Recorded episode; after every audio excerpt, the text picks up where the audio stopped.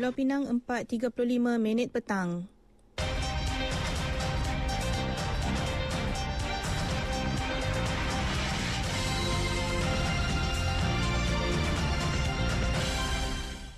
Warta Mutiara bersama-sama Hanis Ma Ismail. Assalamualaikum. Salam Malaysia Madani.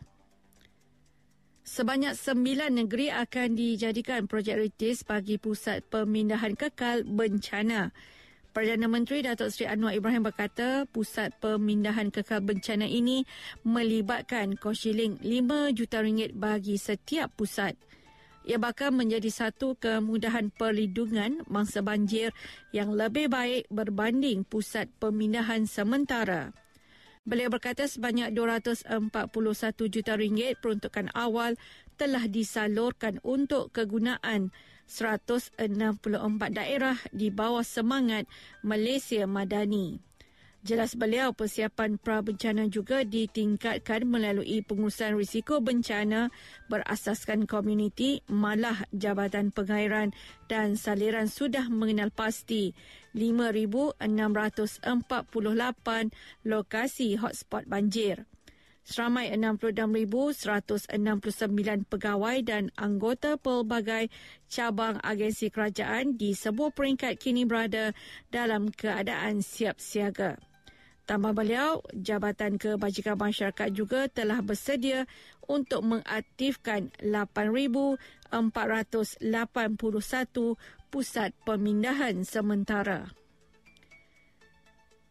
Keganasan rumah tangga di Pulau Pinang tidak mengira jantina.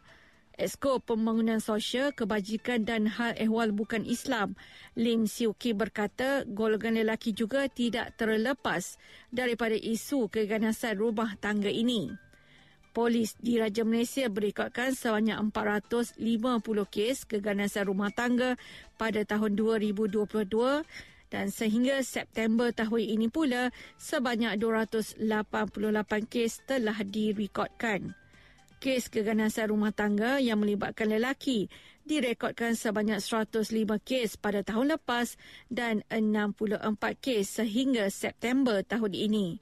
Beliau berkata demikian dalam mesyuarat kedua penggal pertama Dewan Undangan Negeri Pulau Pinang ke-15. Jalan Tun Hamdan Syed Tahir berhadapan Wisma AMNO dan Lotus Kepala Batas akan ditutup selama tujuh jam setiap hari bermula esok sehingga 2 Disember ini. Menurut kenyataan yang dikeluarkan Majlis Bandaraya Seberang Prai MBSP, ia akan ditutup pada tarikh terbabit bermula jam 10 malam hingga 5 pagi pada hari berikutnya. Penutupan itu bagi membolehkan MBSP menjalankan kerja-kerja pemasangan ACP cladding bagi struktur pintu gerbang kepala batas. Justru orang ramai dinasihatkan untuk menggunakan laluan alternatif lain pada waktu kerja-kerja pemasangan sedang dijalankan. Dari sungai hingga ke segara, Palestin pasti merdeka. Sekian Warta Mutiara berita disunting Hanis Ba Ismail. Assalamualaikum, salam perpaduan dan salam Malaysia Madani.